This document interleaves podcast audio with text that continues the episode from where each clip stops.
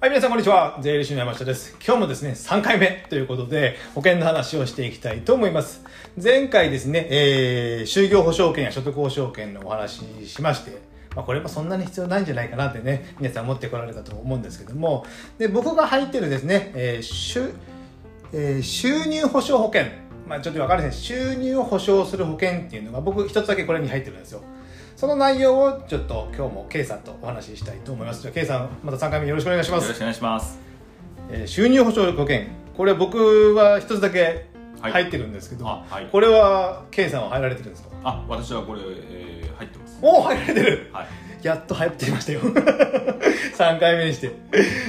これはなどういう保障保険なのかちょっと説はい、え明してもらっていいーでとすか、まずですね、はいその方が亡くなった時に死亡保険金を払う保険って、まあ、大きく分けると2つあります。ああ人が、まあ、僕が亡くなった時に入ってる保険ではい。 2, 2種類あるんですねね、まあ、はい大きく言うとですね、はいえー掛け捨ての収入保障保険と、あ収入保障保険は掛け捨てすはい掛け捨てなんです、はい、これは亡くなった時に出る保険ですね、うんはい、であともう一つあるんですね、えー名前で言うと終身保険って言います就寝保険はいほうほうほうこれどういうものかというと、はい終わる身って書くんですけれどもああ終わるみなくなるってことですそうねです、はいはいまあ、その名の通りその方がもうえー100歳になろうが120歳になろうがもう何歳まで生きろうが必ずう保証しますよっていうものなんですあ必ず出る保険ってことですね、はいはいはいなので収入保障保険っていうのは普通は例えば60歳までとか、ああそうですもんね、はい、70歳まはでいとはいはいいうふうに決まってるんですけど、この終身保険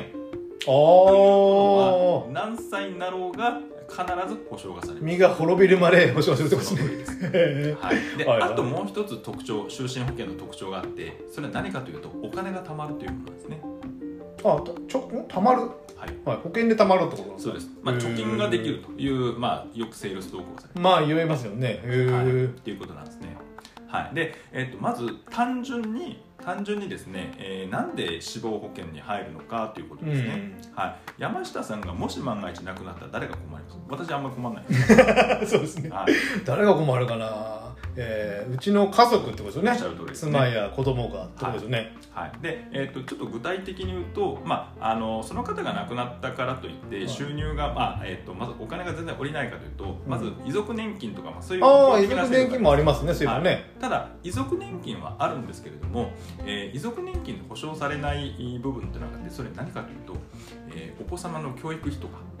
おおは保証されないですね、えーはい、おこあの奥様の最低限の生活費ぐらいは出ます、あその最低限ぐらいですね、はいはいただお子様の教育費とか、えー奥様の生活費のプラスアルファ、まあ、最低限の、ね、ものじゃなかなか生活できないので、うんそこをやっぱり、まあ、公的な保険、えー保障で、えーカバーされないものをやっぱり自分で入っておくっていう必ああ要があるわけでそすねういうことですね、はいへーででもじゃあ一生涯いるかというと、まあ、基本的に子どものおー学費学費ああ学校がが終わるまでってことですね、はい、であれば、まあ、お子様が大学を卒業するまでリリース、まあ22歳ぐらいでいいってことでしょうねおはっしいゃる通りはいはいで奥様の保証っていうのも、まあ、基本的に65歳になれば老齢年金っていう、ああ普通の自分の年金とかもあるのか、はい、なるので、おーまあ、そこまでなんとあかあとカバーできればばいいということなんですね。へというこえとなので基本的に一生がいらないわけです。そうですねなんかね葬式でいいのとかなんかね売り文句でありますよねそうなんです、はい、で、えーもう一方ですね、はいえー終身保険っていうのは非常にこれ保険料高いんですねあ高いんですかはいなぜかというと保険会社絶対払わないといけないからですあまあ絶対死ぬからですね人間はですねそうなんでああすよそ払わなきゃいけないからでかつお金も貯まるので、えー、掛け捨ての保険料にプラスアルファして貯蓄の部分っていう保険料を払わないといけないですあダブルで払ってる感じになるんですねその通りへえ、ここまで聞かれると山下さんどっちの方がいいと思います、まあ、そんな死んだ後どうでもいいっていうのでもいいですからねはいで万が一早く死んだ時のために、まあ、こう家族もねそうなんです学大学ぐらい行っとけよみたいなのありますもんねはいなのはでそう考えると、まあ、掛け捨ての安い収入保障の保険の方がいいなということもあるんですねい、うん、ただですね、これ実際ですね、えー入られてる方がですね、終身保険はいっぱい入ってるんですよね。中心保険の方が多いんですか多いんでへす。え収入保障保険はそんなに入ってないんですかえー入ってる方も多いんですけど、収入保障プラスなぜかですね、なぜか私はそんなわかんないですけど、 終身保険に入ってらっしゃる方。収入保障保険プラスで就寝保険もあるんですおかっしゃる通りです。へえで、えーこれどういうことかということなんですね、はいえーまずうまあ単純に考えると掛け捨ての保険は安い方がいいわけなんですけどもいいですねなぜかというと就寝保険っていうのにも入ってるわけですね、うーんでえー、とそもそもですね、えー、と結論から言うと就寝保険じゃないとダメだっていう人もいますおおどどういう人ですか、はいえーそれはですねもう土地をですねもうすごくいっぱい持ってて何億円分持ってて、えー私がもしですね、えー死んでしまうと相続税を払うああはいはいえー相続ですごい揉めてしまうっていう人は、えー保険が有効なんですよ。あーこおこは金が出ますからねここはではちょっとお話ししないですけども、でそのためには保証が60歳で終わっちゃうとダメですよね。まあそうですねはい、自分そのの人だって何歳生きるか分かんないからわかりますね100歳なら100歳全部保証しないといけないです。ああそういうことですね、はい、でそういう特段の事情がある方は終身保険がぴったりです、うはんういんただ、えーとですねえー日本人の、まあ、95%ぐらいの方はです そんねなにかけないはいあの終身えー、と相続税払うわけじゃありまないせでんすかからら、ねはいはいえー収入保障保険でいいとそうですいねうことなんですでもですねじゃあ不思議ですよね、うんなんなんででですかみんな終身保険に入ってるのうこういうセールストークされてるんですよ、んなんですかはい、掛け捨てもったいないですよねって山下さんあああ何もたまらないってことでそうすでねお金が掛け捨てもったいないですよって、どっちだったらもうお金戻ってくる方がいいじゃないですかああでそうしたら山下さんえっとねお金は貯ま るしなくなったらお金出るし出るし出るしこれ最高じゃないで最すか後ははいいはいはああねい、って言われるんですけども言われるんですけどもうとんでもない間違いです、へえどどういうとこが間違いなんですかはい、まずですね、えー保証っていう点でいくとまずうー終身保険でいくとすごい高いのでうん十分な保険料が保証料が取れないですあそうなんですねはいへええー、と山下さんがもし仮にもし万が一亡くなられて例えばまああ5000万なりそういうお金が必要だとしても、掛け捨てだったら月々数千円で済みますそうですよねそんなはい僕もそんな感じしかなってないですもんねただですねこの終身保険もう一方の終身保険ですねこれでですね5000万の保証を取ったら月何十万になります何十万何月十万ににでなりますかそうですへえなかなか怖いですなのねで、えーまずですね、えー保険にはその終身保険には貯蓄と保証っていうものがあるんですけど保証だけで言ってもものすごく高くなってしまいますおーであともう一つですねセールストークに使われてるこのお金が貯まりますよ、うんうんうん、まあ貯まりますなんかそのなんかね耳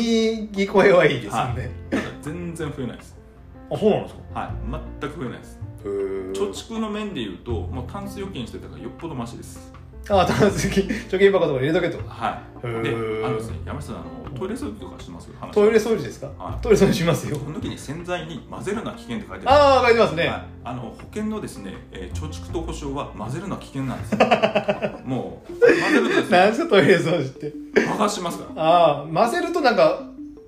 僕らがわふ不利になるってことそうななんんでですすよへえ終身保険って貯蓄と保証がセットになってうんるまあ一見いいですよねいいですよ例えねば山下さんがそれに入ってたとしますね、うん頑張って一生懸命かけ捨てもったいないからうって、んで子供が22歳はい過ぎてあよう考えたらもう保証いらんわいと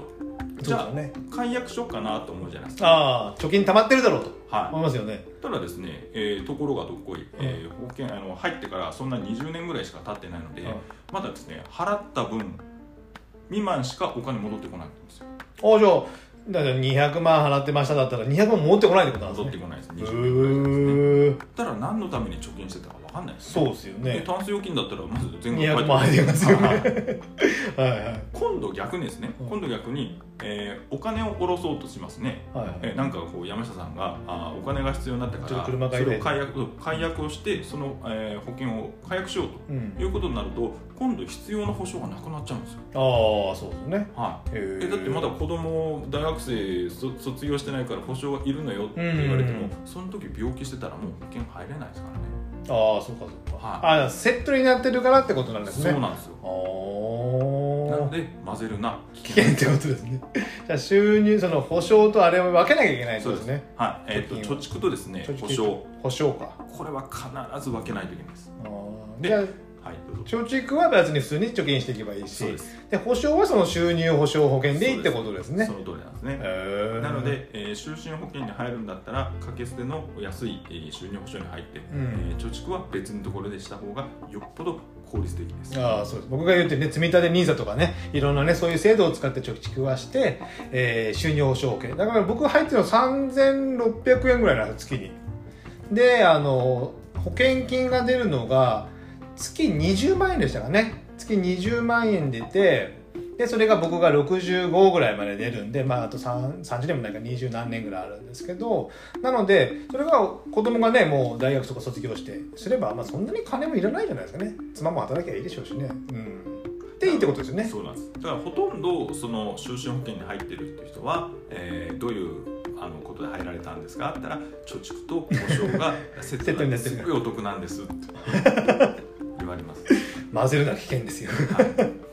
なのでですねまとめると皆さんもねその収入え就就寝保険か就寝保険に入ってないかまあ保険証券とか見ればいいんですかね書いてると思うので一応ちょっと混ぜるな危険状態になってないのかご確認いただいて、えーまたこちらにお問い合わせお問い合わせしなくてもいいんですけどちょっと確認していただければと思います。じゃあ今日今日はですね、就寝保険と収入保障保険の話しました。次回はね、何になるでしょうかね。また次回お会いしましょう。さよなら